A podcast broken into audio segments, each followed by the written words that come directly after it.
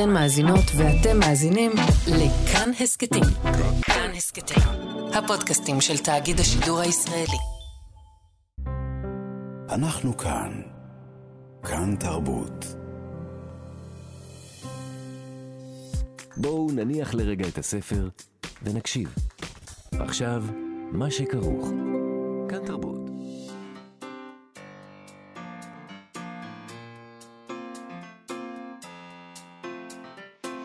מה שכרוך. עם יובל אביבי ומה יעשה לה. שלום, צהריים טובים, אנחנו כאן עם מה שכרוך, מגזין הספרות היומי של כאן תרבות, כאן בכל יום ב-12 בצהריים בשידור חי, ב-104.9 או ב-105.3 FM. אפשר גם להאזין לנו כהסכת באתר ובאפליקציה של כאן ובכל יישומוני ההסכתים. נזכיר שאנחנו גם מחוברים לחמ"ל של כאן, שמרכז את כל היוזמות האזרחיות לסיוע לחיילים ולאזרחים. אה, אם אתם רוצים לפרסם או לאתר יוזמות, אפשר להצטרף עכשיו לקבוצת החמ"ל של כאן, פשוט בפייסבוק, או לשלוח וואטסאפ למספר 050-5333-173. ויש עוד איזה פרויקט אחד. כן. תחנות הרדיו של כאן מבקשות להנציח את הנרצחים והנופלים מאז uh, שבת, ה-7 באוקטובר, באמצעות השירים שהם אהבו. אם איבדתם אדם קרוב ותרצו להנציח אותו בעזרת זיכרון שנקשר אליו שיר, אתם מוזמנים לכתוב לכתובת המייל sg, sg, שטרודל, כאן.org.il. אתם יכולים לכתוב לנו לזכר מי הייתם רוצים להקדיש שיר, למה דווקא את השיר הזה, ולהשאיר פרטים ומספר טלפון ויחזרו אליכם. בקרוב נשדר יום שידורי מיוחד, שבו נשדר את השירים וההקדשות כולן. זה כאן עם K, K-A-N. נכון. Uh, נגיד גם שאיתנו באולפן, המפיק שלנו איתי אשת, על הביצוע הטכני, ארז שלום, לא פחות ולא יותר. שלום לכם. Uh, שלום יובל אביבי. שלום מאיה. אנחנו מתחילים חדשות, פרסים. גם זה קורה בימים אלה בצורה שבדרך מסוימת זה לא ייאמן, אבל זה אכן קורה. Mm. Uh, חולקו פרסי ברנר... הוכרזו. הוכרזו, סליחה, לא חולקו, נכון. הוכרזו פרסי ברנר לש... לספרות לשנת 2023. הזוכה בפרס ברנר לשנת 2023 הוא הסופר ישי שריד, על הספר שלו מגלה החולשות בהוצאת תם עובד. אה, אנחנו דיברנו איתו פה על הספר הזה.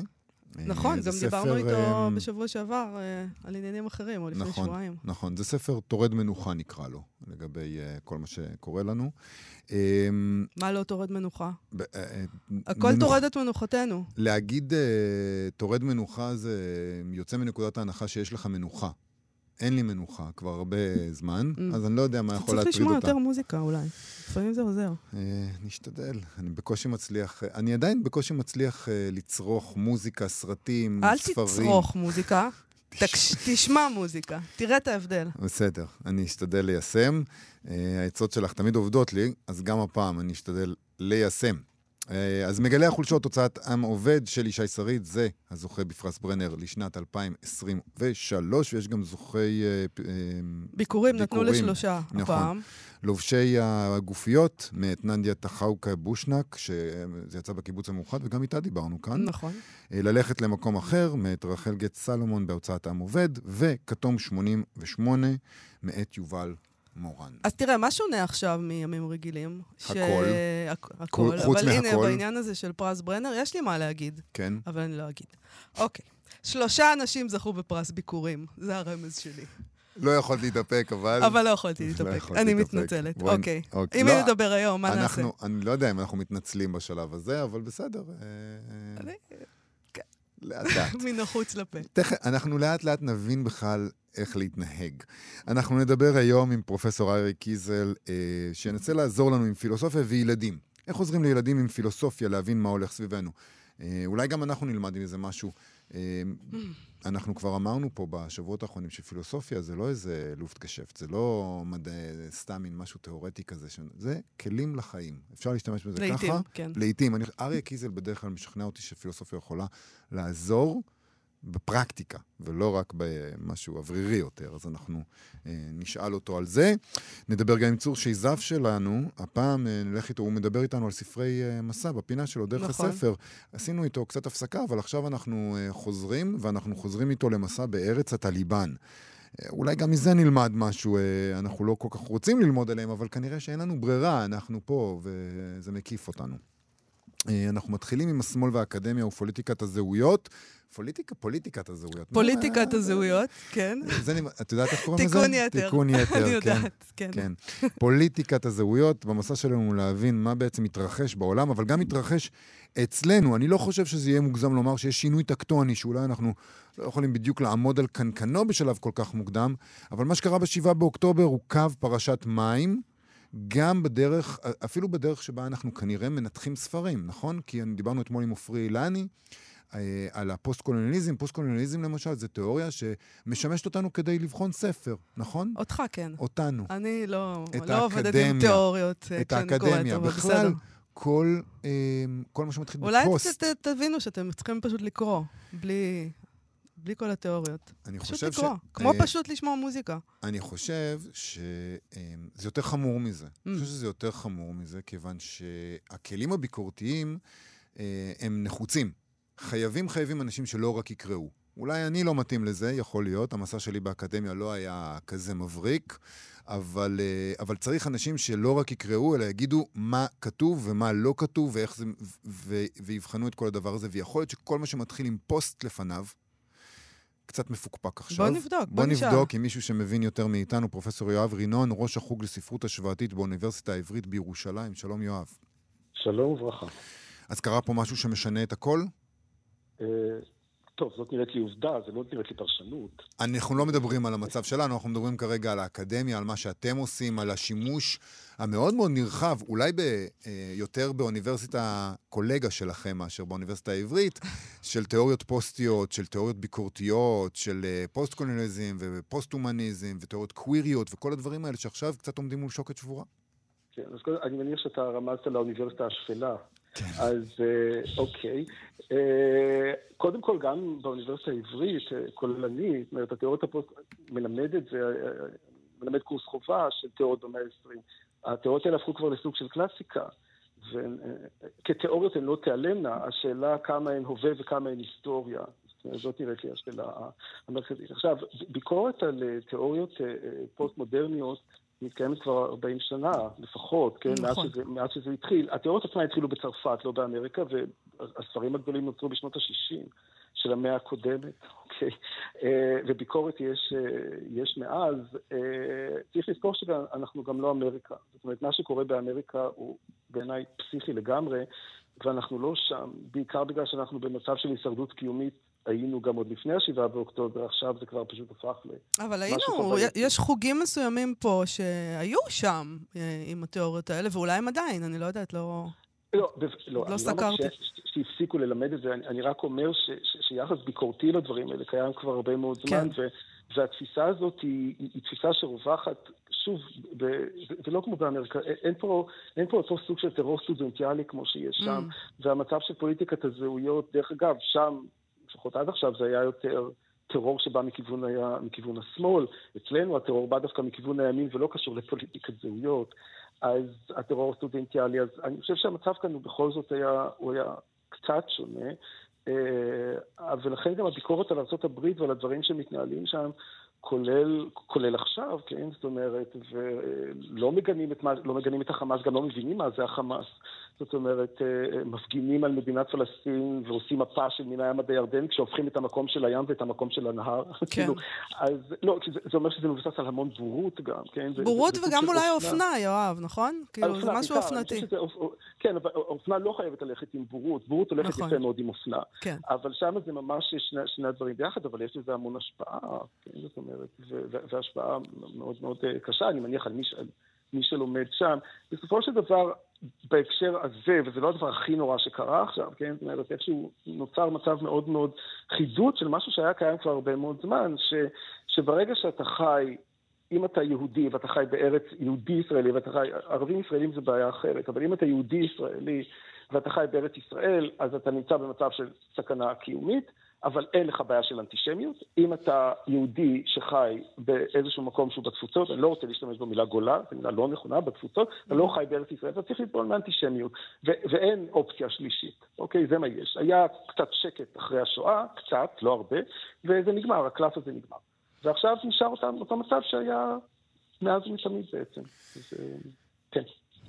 אמ, אני אבל, אה, אני, אני צריך אה, להבין, באיזשהו מובן, אנחנו צריכים להבין אפילו איך מנתחים עכשיו מחדש ספרות. כי הכלים האלה כן היו מאוד שימושיים. אנחנו מדברים על זה עכשיו, על משהו נורא דרסטי. אנחנו מדברים על תיאוריות אה, פוסט-קולוניאליסטיות, אה, שמשמשות אנשים להגיד את מה שאתה אמרת. אה, בלי קשר למה שהם כן או לא יודעים על המקום הזה. אבל בסופו של דבר, התיאוריות האלה שימשו כדי לנתח מחדש את ברנר בשנים האחרונות, את, את, אה, לנתח מחדש את א' ב' יהושע בשנים האחרונות, לשאול את עצמנו איפה אנחנו, נגיד, מול הערבי ביצירה של א' ב' יהושע. התיאוריות האלה שימשו אותנו כדי לפסוע מחדש ביצירות האלה. מה אנחנו עושים עכשיו עם הדברים האלה? אנחנו מפסיקים? אנחנו מפסיקים להסתכל על פוסט-קולוניאליזם בספרות העברית? אנחנו, בלי קשר לשאלה האם אנחנו עצמנו שייכים למקום הזה של הקולוניה והקולוניאליסטים, אנחנו השתמשנו בכלים האלה כדי לבחון את עצמנו ביחס למיעוטים בספרות שלנו. א', נכון. ב', השאלה האם מלכתחילה זה היה משהו שהיה טוב לעשות אותו, האם באמת קיבלנו קריאות מאוד מעניינות, או שברגע שאתה לוקח ופשוט משליך תיאוריה וקורא קריאה לקניאנית בברנר, או קריאה פוקויאנית בברנר, יצא משהו נורא מעניין. זו גם שאלה, כן? זאת אומרת, מה, מה המשקל הסגולי של הקריאות האלה? אני לא מדבר כרגע על אופנות ועל זה שזה מה שזה היה, כן? זאת אומרת, מלכתחילה גם זאת שאלה, כן? מה, מה הרווחנו? ספרותית מתוך הדבר הזה. כי גם כאן יש לנו אנשים, נגיד, כמו אמנון נבות, או עכשיו אה, יהודה ויזן, שאומרים לנו, מה אתם מקשקשים? מה אתם מבלבלים את המוח עם הדברים האלה? תקראו את הספרות. כן, טוב, אבל גם תקראו את הספרות בלי תיאור זה גם קצת קשקוש. כי אין דבר כזה לקרוא בלי... אין דבר כזה, אף אחד לא בא טבולה ראסה, השאלה אם התיאוריה מנוסחת או היא לא מנוסחת. אבל אין דבר כזה, רק תקראו, אין דבר כזה, זה שטויות. אבל מה שאתה אמרת קודם, בעיקר לגבי הפוסט-קולוניאליזם, שוב, אנחנו כבר לא בעולם פוסט-קולוניאליסטי, או שאנחנו בעולם שהוא קולוניאליסטי, שיש לנו קולוניות בשטחים, אבל אנחנו לא פוסט, הבעיה שלנו היא לא מול בריטניה. אוקיי? שהיינו קולוניה שלה, וגם מעולם לא הייתה בעיה, זו לא הייתה בעיה של הזהות הישראלית מעולם. הנקודה המרכזית היא באמת היחס למיעוטים וההתייחסות שלנו כלפי ערבים, שגם פה צריך להביא בחשבון שיש כאן איזשהו סוג של מורכבות מאוד גדולה בין, וצריך לעשות את ההפרדה הזאת בין ערבים שחיים תחת שלטון ישראל, ובין ערבים ישראלים, ובין ערבים שחיים בעצם בעזה או תחת הרשות הפלסטינית, וזה שתי, שתי זהויות שונות, כן? ואני חושב שכאן הבעיה העיקרית ש, ש, שנוצרה לנו, לדעתי, לא כל כך ביחס לערביי ישראל, כמו ביחס ל, ל, ל, לערבים, לערבים שנמצאים כרגע תחת הרשות הפלסטינית, שבנוסף להשלכות של הכיבוש על מה, ש, על מה שקורה שם, כן? עכשיו נוסף עוד איזשהו קומפוננט בצורה מאוד מאוד חזקה שאי אפשר להתעלם ממנו. שמי שמוביל שם כרגע, כרגע, לא יודע מה יהיה אחרי המלחמה הזאת, כן, אבל זה, זה, זה החמאס, בלי שום קשר לכמה אנשים תמכו לפני, כמה אנשים תומכים עכשיו בחמאס, כן, זה גם לא בדיוק שלטון דמוקרטי, מה שקורה שם. ומה אנחנו עושים? אז, עם, וגם עם, העניין, עם... יש להם גם עניין עם, ה, עם מה שקורה עם החברה הישראלית, אני מניחה, שזה עוד, אה, אנחנו רק בהתחלה של להסתכל על זה, אבל השמאל הישראלי נמצא עכשיו ברגע מאוד מביך שלו, שבו הרבה מהדברים שהוא האמין בו, אה, התנפצו. אני לא יודע אם זה רגע מביך, אני גם לא חושב שחלק, שחלק גדול מהשמאל, שוב, צריך, צריך להיזהר כשמדברים בהכללות, כי אני יכול לדבר בשם עצמי, אבל אה, אה, זה לא שהמחשבה הייתה קודם שהכל נפלא ונהדר בצד השני, אוקיי? זאת אומרת, וש, ושאנחנו רק מחכים לשלום עם פלסטין, כן? אני חושב שעכשיו, דווקא בגלל העניין של החמאס, וצריך בכל זאת לעשות איזושהי הבחנה בין החמאס לבין הערבים, ולא להסתכל על כל הערבים כאילו שהם חמאס, mm-hmm. כן? Uh, אני חושב שכאן נוצר איזשהו מצב שאנחנו מבינים ש, ש, שכוח מאוד משמעותי, שכרגע מוביל שם ומנהל שם את העניינים, שזה החמאס, הכוח המאוד משמעותי הזה, uh, רוצה לא רק להשמיד אותנו, אלא להתייחס אלינו בצורה סדיסטית, שזה מה שאנחנו ראינו ב-7 באוקטובר. אוקיי? כן. אני לא מדבר כרגע על הכישלון הצבאי, אני מדבר על מה הם עשו מרגע שהם נכנסו. כן. אוקיי? זאת אומרת, איך, איך הם התנהלו, איך הם התנהגו, את מי הם רצחו, כן? אונס, סדיזם, עקירת עיניים לגופות, כן? זאת אומרת, אונס של גופות, כן? זאת אומרת, זה, זה, זה, זה, זה, זה חלק ממציאות קיומית, זה לא משהו שולי, זה לא משהו קטן, זה לא משהו איזוטרי, אוקיי? זה משהו מאוד מאוד מרכזי, שכרגע לפחות, או עד עכשיו לפחות, די ניהל שם את העניינים. ואז השאלה היא מה אנחנו עושים, ו- ואני חושב שזה פשוט מציב איזושהי מורכבות, ואני גם מודה שאין לי פתרון לה, כן? זאת אומרת, אני, אני בוודאי לא חושב שהפתרון זה הפתרון של אורית סטרוק, שאני חושב שהחלום שלה התגשם, היא גם אמרה, זאת אומרת שימותו הרבה אנשים, אנחנו צריכים את זה, הנה, מתו המון אנשים, ומבחינתה, כן. גם לא הייתה לה שום בעיה להופיע בבית חולים אחר כך, היא בטח ציפתה שיריעו לה, כן? אבל החלום הזה שלה ושל האנשים שאיתה באותה קבוצה של עוצמה יהודית, כולל השם המהמם הזה, כן, על שני חלקיו, גם עוצמה וגם יהודית, החלום, החלום שלה הפך לסיוט יומיומי של חלק גדול מתוך המדינה הזו, כן? אז, אז הפתרון הוא לא שם. אוקיי? זה לא, אוי, פקחתי מלהיות שמאל. אבל יש כאן איזשהו קומפוננט חדש שהוא קשור למציאות, אוקיי? שאם נחזור רגע למה שדיברנו קודם על התיאוריות הפוסט-מודרניות הכל כך יפות, זאת אומרת שיש בהן באמת איזושהי מורכבות מהממת מבחינה תיאורטית, ופשטנות, כן, בלתי נצפית, ברגע שזה מגיע לפרקטיקה במקום שלא גבול מתאים לתוך התיאוריה הזאת. נכון. אנחנו לא מדינה פוסט-קולוניאליסטית, כן? אנחנו גם לא מנהלים פה קולוניות, ויש לנו כאן סכנה קיומית, וברגע שהמדינה שלנו תימחק, כל האנטישמיות תצוף בדיוק באותה מידה שהייתה כבר גם קודם. וזאת בעיה, כן? זאת אומרת, מבחינתי, זאת אומרת, כל זה שזה מזעזע מה שקורה בעזה, ואולי להפסיק עם זה כבר מה שקורה שם, עדיין צריך להביא בחשבון שמה שמדובר פה זה סכנה קיומית, זה לא איזשהו לוקסוס. כן? זאת אומרת, וזה נראה לי משהו שהוא די ברור. ו- והדבר הכי גרוע שיכול להיות זה שאנשים בשמאל יגידו, אוקיי, אז אני כבר, אז אני כבר אפסיק להיות שמאל, כן? זאת אומרת, אם הם קניבלים, כמו שרוגל אלתר אמר, אם הם קניבלים, אז מה שאני צריך לעשות זה לאכול אותם. כאילו... אבל זה, מה, זה מה לא כן? אבל מה כן? זאת אומרת, אני, אז, אני לא יודעת אם יש תשובה, אבל בטח צריך לחשוב מחדש על הכל. זה שצריך לחשוב מחדש על הכל זה ברור, זה עדיין לא אומר שיש לי תשובה מה כן. כן. אני חושב שהדבר הכי נכון, לא, כאילו, צריך להיות גם ישר, כשאתה לא יודע, אתה לא יודע, אל תשחק אותה, תסתכל, אוקיי? זו גישה מרעננת אה, אחרי... אה, לא, באמת, זה, זה, זה משהו שגם נורא פמילי ישראלי, הם תמיד יודעים הכל, זה גם זבנג וגמרנו, אוקיי? זה, זה ממש אנחנו, אוקיי? Mm-hmm. שולטים בכל, כן? יודעים אנגלית, יופי, אוקיי. אבל אה, מה שאני חושב דווקא בהקשר הזה שכן יכול לעזור, זה, זה, זה דווקא מושג שטבע אותו פסיכואנליטיקאי ו, ופילוסוף אה, אה, אמריקאי בשם ג'ונתן ליר, והמושג הזה נקרא אה, אה, תקווה רדיקלית. והוא טבע את זה בהקשר של, של שבט של אינדיאנים אה, באמריקה, ש, שבזמן הכיבוש של אמריקה על ידי הלבנים, שהבינו שהם הולכים לעבור השמדה, והם הבינו שהולכת לקרות איזושהי קטסטרופה, שהם לא יכולים להמשיך במה שהם עשו קודם, אבל הם לא ידעו מה לעשות. זאת אומרת, כל הפרקטיקות שהיו להם, כל צורת ההתמודדות שלהם עם העולם, הפכה לחלוטין לא רלוונטית. והם הבינו שמה שיש להם הוא כבר לא טוב, הם יודעים מה לא, והם כן. לא יודעים מה כן. ואז הוא אמר שהוא טבע בעקבות את המונח תקווה רדיקלית. התקווה הזאת היא רדיקלית כי אתה מקווה, למרות שאתה לא יודע למה אתה מקווה. אין לך משהו קונקרטי.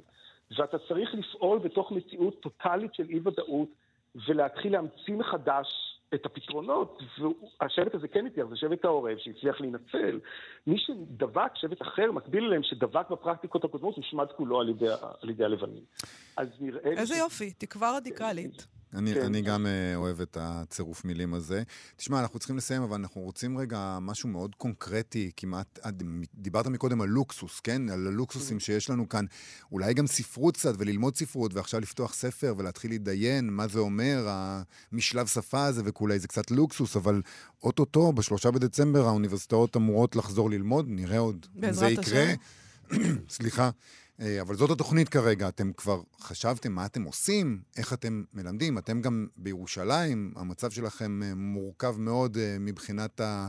נקרא לזה תמהיל הסטודנטים והסטודנטיות. מבחינת האוכלוסייה הסטודנטיאלית, כן. כן. טוב, קודם כל, בוודאי שחשבנו זה. האמת שממש ביום ראשון הייתה ישיבה של אה, כל ראשי החוגים עם הדיקן של הפקולטה, ויש אה, היערכות אוניברסיטאית, נקרא לזה, כולל קורסים עם צוות של פסיכולוגים, של אף אחד מאיתנו לא מטפל, אנחנו לא פסיכולוגים ולא עובדים סוציאליים, אבל, אבל, אבל אנחנו נקבל הדרכות וקורסים, זאת אומרת, איך להיכנס לכיתה, אוקיי? כן. זאת אומרת, ומה לעשות, ושוב, ויש גם קו... טיפולי, זאת אומרת, המערך הטיפולי של האוניברסיטה כבר מוכן לדברים האלה. נכון לעכשיו, דרך אגב, אה, הדיקן פנה לכל ראשי החוגים אצלנו, אני עשיתי את זה גם, לדבר קודם כל עם כל תלמידי שנה א', ואני עשיתי הרבה עם שיחות טלפון, ועם כל התלמידים ש, ש, שאנחנו יודעים שהם גרים באזור, אוקיי? כן. אה, כולל באר שבע, כן? זאת אומרת, ולשאול אותם מה שלומם, ולברר מה קרה, ולהיות איתם ממש בקשר. אני יכול להגיד שקודם כל היום קיבלנו את, את רשימת נרשמים לשנה א', והמספר עלה. Mm. אוקיי? זאת אומרת, זה מדעי הרוח, אוקיי? וספרות השוואתית. אוקיי? זה תקווה רדיקלית. אז הבאתי כבר רדיקל. לא, אז, אז, אז, אז אני, אני חושב שוב ש, שחלק, שוב, צריך לזכור, זה השכלת מבוגרים, זה לא בית ספר תיכון, זה לא חינוך חובה, מי שבא רוצה. וזה אומר שלפחות כל האוכלוסייה שנרשמה אלינו וכרגע גדלה, אז, אז זה, מה ש, זה מה שהם רוצים לעשות, זאת אומרת, זאת הדרך שלהם, אה, בין אם זה אסקפיזם, בין אם זה נורמליזציה, בין אם זה להיות חלק מתוך קהילה, שבכל זאת המכנה המרכזי שלה הוא ספרות וקריאה בטקסטים, זאת אומרת, זה מה שהם רוצים, כן? זאת אומרת, וברור שאנחנו נהיה שם. פרופסור יואב רינון, ראש החוג לספרות השוואתית באוניברסיטה העברית בירושלים, תודה רבה לך על השיחה הזאת. תודה רבה לכם, המשך יום נעים. להתראות. להתראות.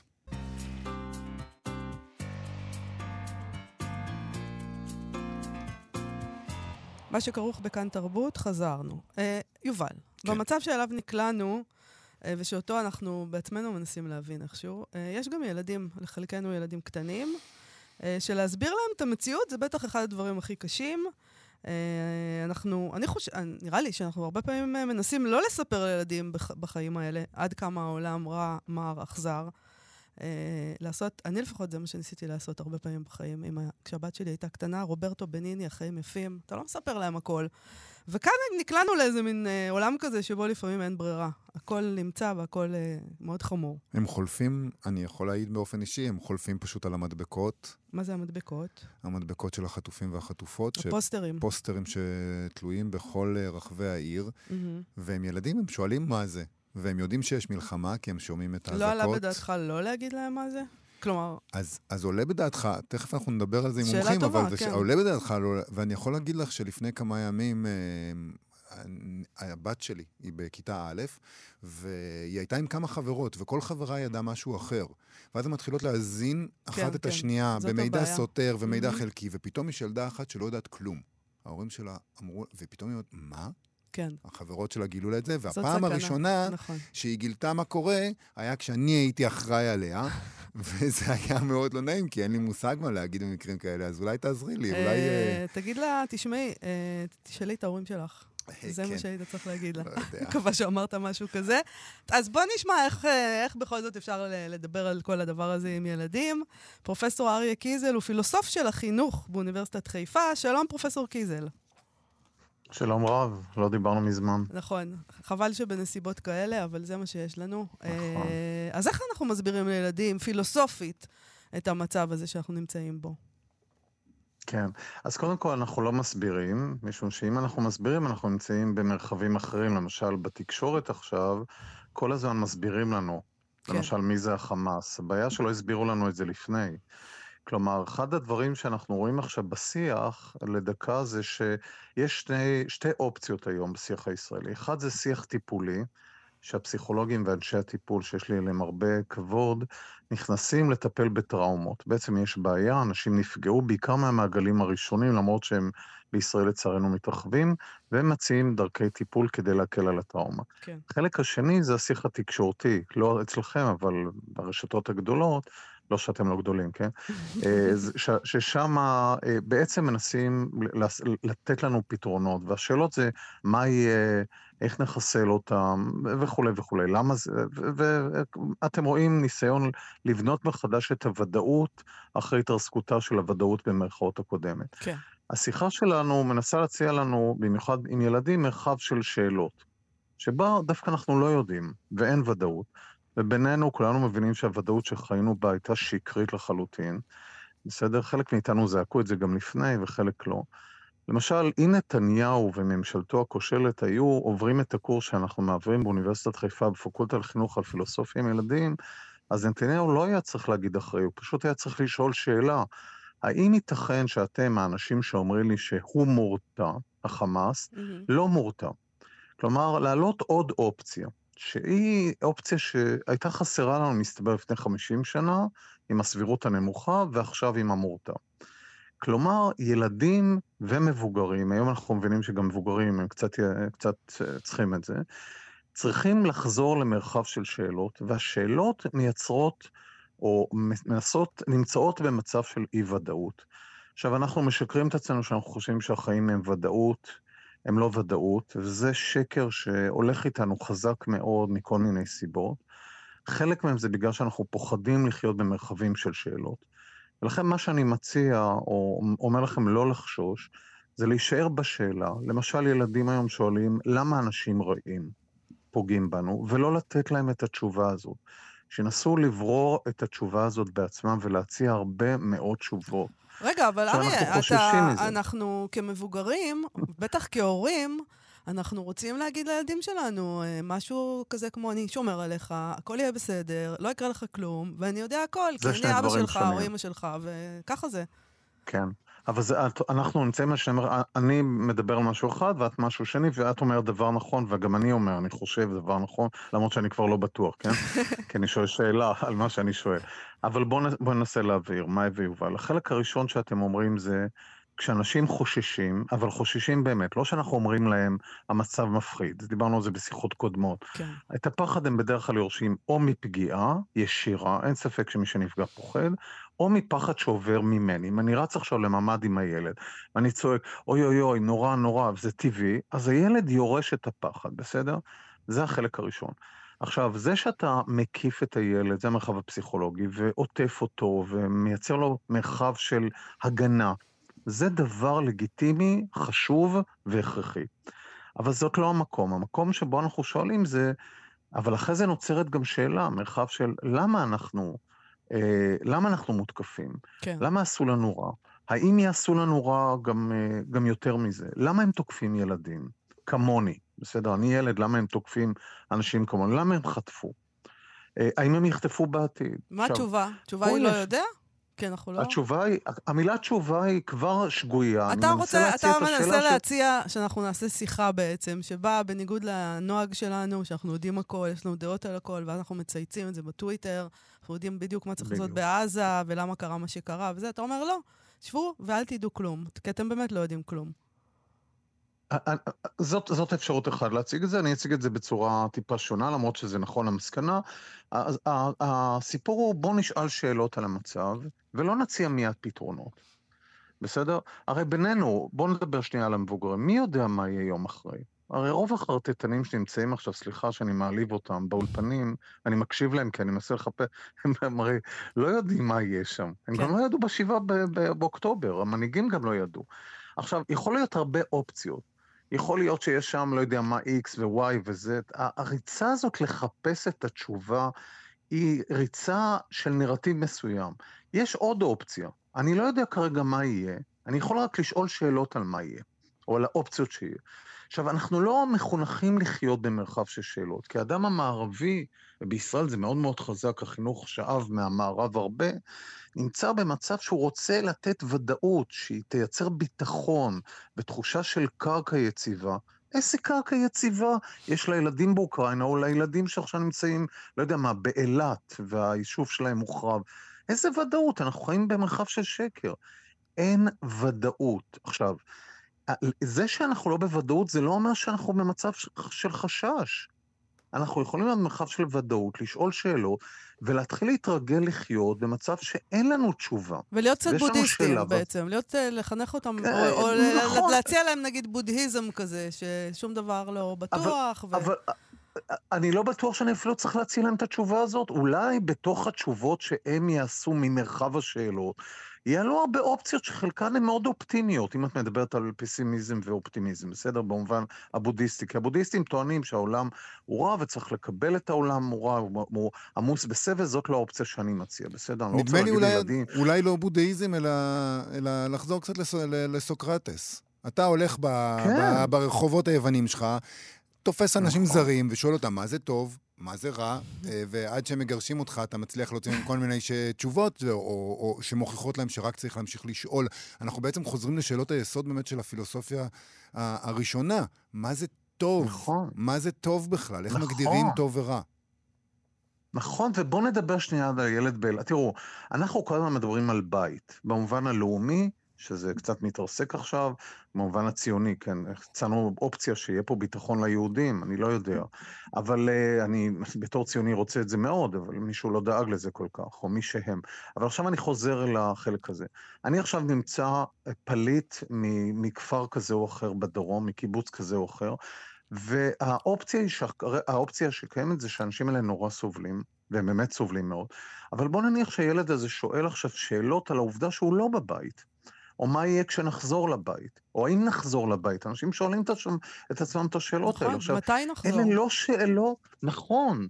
מתי זה יותר שאלה של זמן, מאי, אבל אני חושב שהם הם יענו לעצמם שאלות מאוד מעניינות. כמו שהדוגמה הטובה זה מרים פרץ. מרים פרץ, שרצתה להיות נשיאת ישראל, איבדה את שני בניה ואישה אה, דתייה. לא פגשתי אותה אף פעם, אבל אני כן עוקב אחריה. והיא נאלצה לשאול שאלות כתוצאה מאסונות כאלה, איך אני צריכה לחיות את החיים האלה אחרי האובדן של עד הראשון והשני. עכשיו, נראה לי שחי חיים מאוד פוריים, שיש בהם ללא ספק אובדן, אבל לצד האובדן, שאלות מאפשרות לנו לעורר, תתפלאו, לא ודאות, אבל הרבה אופטימיות.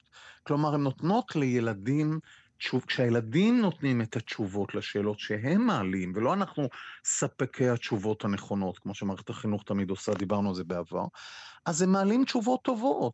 למשל, כן נחזור, אבל נחזור בתנאים מסוימים, אבל נצטרך לעשות אחרת, נצטרך להגן על עצמנו לאחרת, אבל הם יעשו את הדבר הזה. כלומר, מתפתחת עכשיו לשנייה קוגניטיבית חשיבה, שדיברנו עליה בעבר, שהיא חשיבה יצירתית. כלומר, מתוך ה... הבאסה, האובדן, השחור הזה, האופל הזה, שכולנו נמצאים בו, בואו נודה, יש קרני אור שנכנסים, סליחה שאני פואטי לשנייה בשנת צהריים בכאן תרבות, אבל מותר, לא? זה המקום, זה המקום. לא, זה המקום. אבל זאת האמת, זאת האמת, תקשיבו.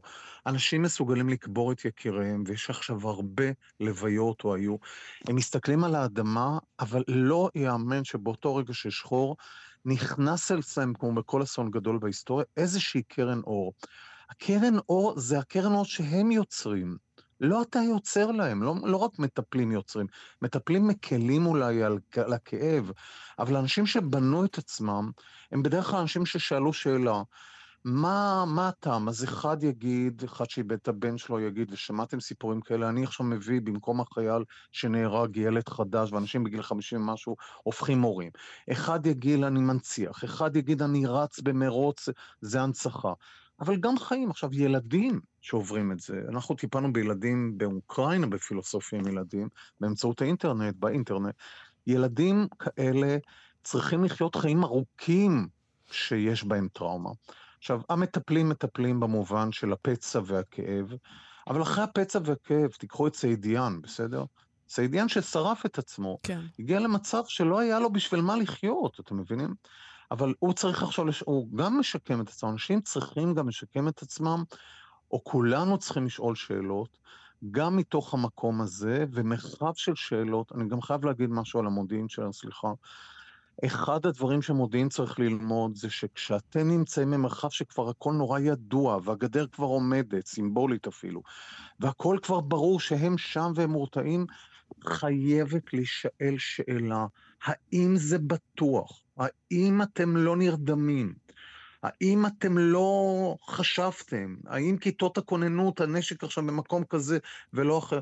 עכשיו, כל השנים צחקו על השאלות האלה. זה לא שאלות טובות, זה הם לא מספיק תשובות, השאלות האלה צריך לאפסן אותן. ומה היום אנחנו אומרים? יחקרו השאלות הקשות ביותר, בסדר? כן, כן. גם עכשיו עם נתניהו, שנגיד שהוא אחראי, אני דווקא חושב שכדאי לשאול אותו, למה לא שאלת את השאלה, רבאק? למה לא שאלת שאלה?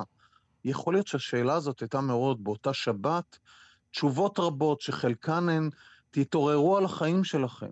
תתעוררו. מה לא שאתה בעצם אומר. אריה, אם אני מבינה אותך נכון, זה בזה שאנחנו אה, לא עונים לילדים ולא עושים רוברטו בניני חיים יפים ולא מציעים להם את כל הפתרונות, אנחנו נותנים להם כוח בדבר. זה הכוח אצלהם בעצם לענות. נכון. את מנביטה אצלהם, אני מקבל את ההגדרה ויפה, את מנביטה אצלם בניגוד למה שנראה לנו קוגניטיב, קוגניטיבית אנחנו אומרים, אנחנו צריכים לחבק אותם, ותבדילו בין החיבוק שהוא נדרש, והחום, והאינטימיות, והאהבה, זה לא, זה לא סותר. אבל יחד עם זאת, לאפשר להם, לא, לא לשאול אותם, אבל כשהם שואלים, לאפשר להם לשאול, ולאפשר להם לתת, להגיד להם, מה אתה חושב על זה? זה נראה פלצני, וזה נראה נורא לא מותאם, ואנחנו רצים לספק, דיברנו על זה פעם, הרבה פעמים בעבר. כמו, כמו הפיזיותרפיסט הזה שרץ עם התיק לספורטאי שנופל במגרש של כדורגל, כן. לא לרוץ כל כך עם התשובות. לא ללעוס להם את האוכל. לתת להם כן, ללעוס לבד. מספיק, תנו כן. להם לבנות את ה... ואז מתפתחת, אגב, מתפתחת הרבה נחמה שם. הם גם פתאום, הם יכולים בבוקר באילת, בבית המלון שהם נמצאים, להגיד עכשיו, יש לי פתרון נורא יפה, אני נוסע עכשיו לעזה, אני אגיד לסנוואר שזה לא יפה מה שהוא עושה. עכשיו, זה נשמע תשובה ילדית, תמימה, דמיונית, היא באמת מדומיינת כרגע. אבל מה זה משנה? זאת, זאת תשובה שמלמדת שלילד הצעיר הזה, בין אם הוא בן שבע או חמש, יש איזה רצון לפתור משהו, אבל הוא נות... עכשיו, הוא נותן את זה בשפתו. מה המבוגר מיד יעשה? המבוגר המערבי, הישראלי, התכלס, השורה התחתונה, מה הוא יגיד? לא, תשמע, אפשר להיכנס עכשיו, אבל מה זה Mhm. משנה? הוא משחק כשהוא קופץ עכשיו לשם. נכון. הדמיון. של הילדים בדיוק. זה כן. מקום חשוב. הלוואי וגם אנחנו היינו מדמיינים שהגדר הזאת יכולה ליפול. הלוואי. נכון, נכון. פרופסור אריה קיזל, שנהיה בריאים, תודה רבה לך על השיחה הזאת. הלוואי. כל טוב לכולם. ביי ביי. להתראות. עכשיו, דרך הספר. אנחנו מה שכרוך בכאן תרבות, אנחנו חזרנו עם התיילן הסופר... יש מילה כזאת? תיילן? טייל. אני אוהבת תיילן. תיילן? בסדר, תיילן. יש מילה, אם אנחנו רוצים. אנחנו יכולים לעשות מה שאנחנו אנחנו רוצים. משוררים. תיילן, סופר, איש המדבר, צור שזף, שלום צור. צור איתנו? אה, צור צור לא לא איתנו. איתנו, זה ממש מצער. רגע, אתם אתם מנסים להשיג אותו אולי? אה, זה יהיה. מאוד נחמד מצידכם.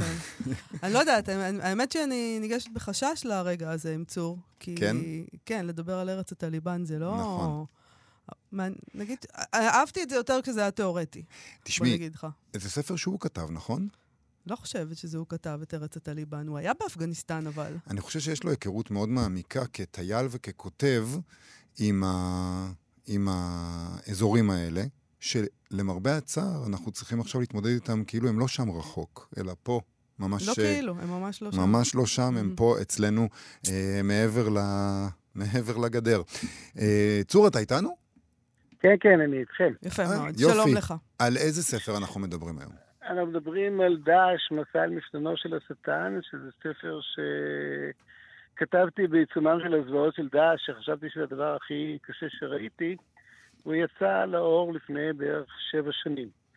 אה, מה שנקרא, מאז שכתבתי אותו, אז הארגון שפה מעבר לגדר כמובן עבר אינקובציה. אה, ובעצם אנחנו מדברים על ארגונים שיש בהם מידה רבה של אה, דמיון, אה, מכיוון ששניהם נסמכים על, אה, נקרא לזה תיאוריה דתית ופרקטיקה רצחנית. עכשיו, צריך לזכור שאחד הדברים שמניעים את העניין הדתי זה העניין הרגשי. זאת אומרת, דת מדברת לרגש. דת היא, היא סוג של דבר שמארגן חברה, אבל על מנת לאחד את ההמונים, אתה צריך לתת להם גם מרכז אחד, ואם אתה יכול גם דת אחת, ואם אתה יכול לתת להם מטרה, זה לכבוש את העולם, שזו המטרה בעצם של דתות גדולות. כשצריך לזכור שדאעש הוא אה, יצור שהתפתח אה, כמעט בחמישים השנה האחרונות, לא קראו לו דאעש, מדובר כל מיני גלגולים, אה, דרך אה, אל-קאעידה והמוג'אהידין באפגניסטן, ואז הוא בעצם הגיע לאל-קאעידה עיראק, ובעיראק הוא מתפתח ל... אה, למושג הזה של המדינה האסלאמית של עיראק, ואחרי זה של סוריה ועיראק, ואחרי זה הוא פולש לעולם. צריך לזכור גם שהמממנים של הארגונים האלה, זאת אומרת, מי שהשקיע הכי הרבה בטליבן בזמנו זה היה סעודיה. סעודיה השקיעה כעשרה מיליארד דולר במהלך השנים על מנת לחזק אה, אסלאם פונדמנטליסטי ברחבי העולם. ומי שאחרי זה נכנס איתה בהתאמה לנעליה ובשיתוף פעולה, זאת שתי מדינות שהיום הן שחקניות גדולות בתוך הסיפור הזה, שזה קטאר וטורקיה. וזה גם דבר שצריך לזכור אותו, ששום דבר בדאעש לא היה מגיע לאן שהוא הגיע, אלא אם כן אנחנו, בתור או ישראל או ארה"ב, היינו עושים את הטעויות הגדולות, ואלמלא היה לארגונים האלה מממנים ומאמנים כל כך כבירים ועם כל כך הרבה כסף. איך זה לטייל שם בארץ הזאת שלה, שבה קורה הדבר הזה? תראה, בוא, בוא נגיד ככה, זה, בזמן שהסתובבתי שם, אה, ב, אה, נגיד ב-2014-2015, והמקום היה אה, די מושמד מבחינת אוכלוסייה, כי מה שקרה, זאת אומרת, קצת במידה רבה, ואני אומר את זה בצער ובכאב מאוד מאוד גדול, קצת כמו שאתה מסתובב היום בקיבוצים של העוטף, המקומות היו נטושים. אנשים או שנהרגו או שנחטפו או שברחו, בעיקר בכפרים היזידיים, זה, היה, זה דבר שכאילו הכי דומה למה שקרה לנו. אבל אני רוצה להגיד עוד איזה משהו, שהוא דבר מאוד מאוד חשוב, כי 35 השנים שאני אה, סיקרתי מקומות בעולם, ושחשבתי שראיתי את הדברים הכי רעים והכי קשים שיכולים להיות, לא הכינו אותו למה שקרה פה לפני כשלושה שבועות, ובאותו יום שבת, בכל יישובי עוטף עזה. והסיפור הזה של רוע הוא דבר שהוא משותף גם לארגון ההוא, לדאעש, וגם לארגון הזה שפה מעבר לגדר. אה, עכשיו, שם גם ראיינתי, אמ, נקרא לזה, לוחמים של דאעש, מחבלים של דאעש, שנתפסו על ידי הכורדים, ו, אה, והזוועה הייתה הרבה פעמים דווקא בטון השקט והנחוש שבו הם דיברו על חטיפת אנשים, על עריפת אה, ראשים של אנשים, על זה שצריך להרוג את כל מי שצריך להרוג. ובתוך הדבר הזה אני רוצה לחדד עוד איזשהו דבר, כי יש הרבה מאוד ויכוחים האם האסלאם מתיר, לא מתיר, איפה אנחנו נמצאים. כן. צריך לזכור, ו- וזה דבר נורא נורא חשוב, כי עוד פעם, את אחד הסיפורים הכי קשים שקשורים לאסלאם, אני שמעתי דווקא במערות בדרום הר חברון, בלילה שבו באתי לעזור לפלאחים שם כנגד התעללויות של אה, אה, מתנחלים. ואז סיפר לי שם, אה, פלאח מקומי סיפר לי את הסיפור של אחרית הימים. עכשיו, הסיפור של אחרית הימים לא מופיע בקוראן. באסלאם יש שני ספרים חשובים, אחד זה הקוראן, שבגללו מוחמד נקרא שליח האלוהים, רסול אללה. הוא כותב את דברי האלוהים ומעביר אותם. הקוראן הוא דבר האלוהים. ויש עוד ספר, שהוא לא פחות חשוב, ואלה הם דברי הנביא, זה החדית. החדית mm-hmm. יש לה כל מיני דרגות, מחדית שהיא נכונה לגמרי ושמעו את השניים מרעי הנביא, ועד חדית שלא כל כך מתייחסים אליה. אבל בתוך אותה חדית של דברי הנביא, יש את הסורה את התמונה של אחרית הימים, שנקראת סורת העצים והאבנים. יש איזה מין מסלול כזה שמוחמד מתאר, שאחרי סדרה של קרבות יישארו בעולם בסך הכל 5,000 מוסלמים, והקרב האחרון יקרה בבריכת הענבים, שזה בריכת הסולטן, מתחת לשער חברון, או שער יפו, איך שאתם רוצים לקרוא לו, ושם התמודדו 5,000 המוסלמים האחרונים, שיונהגו על ידי עיסא, על ידי ישו שירד מהשמיים להנהיג אותם, והם התמודדו מול הדג'אל, שהוא בעצם שטן, עם עין אחת ופה של שיניים של כריש, והחיילים שלו זה היהודים. אני צריך לזכור שביום הדין, המוסלמים, חמשת אלפים המוסלמים האחרונים, נלחמים ביחד עם ישו כנגד היהודים. הם כמובן מנצחים אותם, וצריכים להיפטר מהשטן הגדול הזה, וכשהיהודים נפוצים לכל עבר ומחפשים מחסה, אז כל עץ וכל אבן תקרא למוסלמים, יא מוסלם, יש פה יהודי, בוא תהרוג אותו. עכשיו, זה תמונה, או זה סיפור, שמכיר אותו כל מוסלם. עכשיו צריך לזכור, לא כל המוסלמים כמובן דתיים, ולא כל המוסלמים קנאים, לא כל המוסלמים פנאטים, בדיוק כמו שאצלנו יש דרגות של חילוניות, והארצות שמסביבנו, כדרך אגב, רובן חילוניות. זאת אומרת, אה, אה, מצרים היא חילונית, וסוריה חילונית, וירדן היא חילונית, ואנחנו לא כל כך חילונים, וכמובן שחמאס, שהוא מקביל לדאעש, אינו ארגון חילוני. כדרך אגב, לעיתון של דאעש קראו דביק. דביק זה הקרב שקורה לפני הקרב בבריכת הענבים. זאת אומרת, העניין הזה של החשיבות בארגונים פנאטים מוסלמים, ההסתמכות על הדבר הזה של למה מותר לערוף ראשים ולהרוג ולאנוס ולקחת שלל ואת כל התופעות האלה, זה דבר שכן נמצא בתוך ההצדקה הזאת של הספר אה, השני בחשיבותו, למרות שיש כאלה שאפילו, זאת אומרת, הוא לא יכול להיות כמו הקוראן שהוא דבר האלוהים, אבל עדיין דברי הנביא, והנביא, כזכור לכם, הוא דמות מאוד מאוד חשובה. אה, ואני חושב שכשכתבתי את הדברים האלה, הסיפור הזה מופיע גם בספר אה, שאני כתבתי על דש, שזה ספר מסע עיתונאי, שבו עשיתי תחקיר מאוד מאוד רחב על הדברים האלה, ועקבתי אחריהם בעצם מאפגניסטן ודרך עיראק ודרך סוריה ודרך טורקיה, וגם למשל, אפילו אם תחברו מאורע, אני, אני, אני זוכר שהגיע אליי, אחרי שהספר יצא, הגיע אליי איזה יחידה מאמן, לשאול אותי על דאעש, ממה אני פוחד. אמרתי להם, אתם לא מסתכלים בכיוון הנכון. דאעש זה שום דבר. דאעש זה 20 אלף אנשים שיוכרעו על ידי חיל אוויר ועל ידי הכורדים. אתם תסתכלו לכיוון טורקיה, כי טורקיה בונה לעצמה את הצבא החזק ביותר במזרח התיכון, עם הצי הכי חזק, הם מונהגים על ידי מנהיג שיש לו גם כן ראייה אסלאמית פונדמנטליסטית, וזה המקום שהוא הכי מסוכן לנו, וזה המקום שאתם צריכים להסתכל עליו. לפני כמה ימים, ערב יום הרפובליקה הטורקית, ארדואן נשא נאום, נאום שכמובן משמיץ אותנו, וכמובן נכון. מדבר על, על זה שאנחנו הולכים להרוג את, את עזה, כי הם מנסים להציל את החמאס. חמאס מבחינתם זה החיילים על הקרקע. קטאר מנסה לעצור אותנו לא בגלל שהם נהיו חברים שלנו או דברים אחרים, אלא מכיוון שהם רוצים לשמר את החמאס, מכיוון שהם רואים בנו בהחלט, אנחנו אלה שצריכים למות, והחמאס צריך להישאר. ומהרבה בחינות, אני חושב שגם בספר עצמו אמרתי, אפשר לחסל את דאעש. ודאעש יחוסל. הרעיון כמובן לא יחוסל, אבל חייבים לפרק את הארגון הזה, וכמובן לחנך מחדש, ואני חושב שההמלצות בספר ההוא, שגם מדברות על המפה העולמית של מי בעד, מי נגד, מי עושה, מהם, מהם האינטרסים הצולבים שיש בכל מקום, אני חושב שזה גם לגבי החמאס, כי אנחנו לא מסוגלים לחיות עם אישות אסלאמית פנאטית שרואה בנו את חייליו של השטן מעבר לגדר. וזה בעצם אולי אחד הלקחים הכי גדולים של הספר הזה. אז צור, אנחנו uh, מזמינים את המאזינים uh, לקרוא בספר הזה כדי להבין איפה אנחנו עומדים, uh, uh, מול מי אנחנו עומדים בעצם. צור שייזף, תודה רבה לך על השיחה הזאת. להתראות. להתראות. עד כאן תוכניתנו להיום. תודה רבה לאיתי אשת על ההפקה ולארז שלום על הביצוע הטכני. בואו לבקר בעמוד הפייסבוק שלנו, אנחנו נהיה פה שוב מחר. להתראות. אתם מאזינים לכאן הסכתים, הפודקאסטים של תאגיד השידור הישראלי.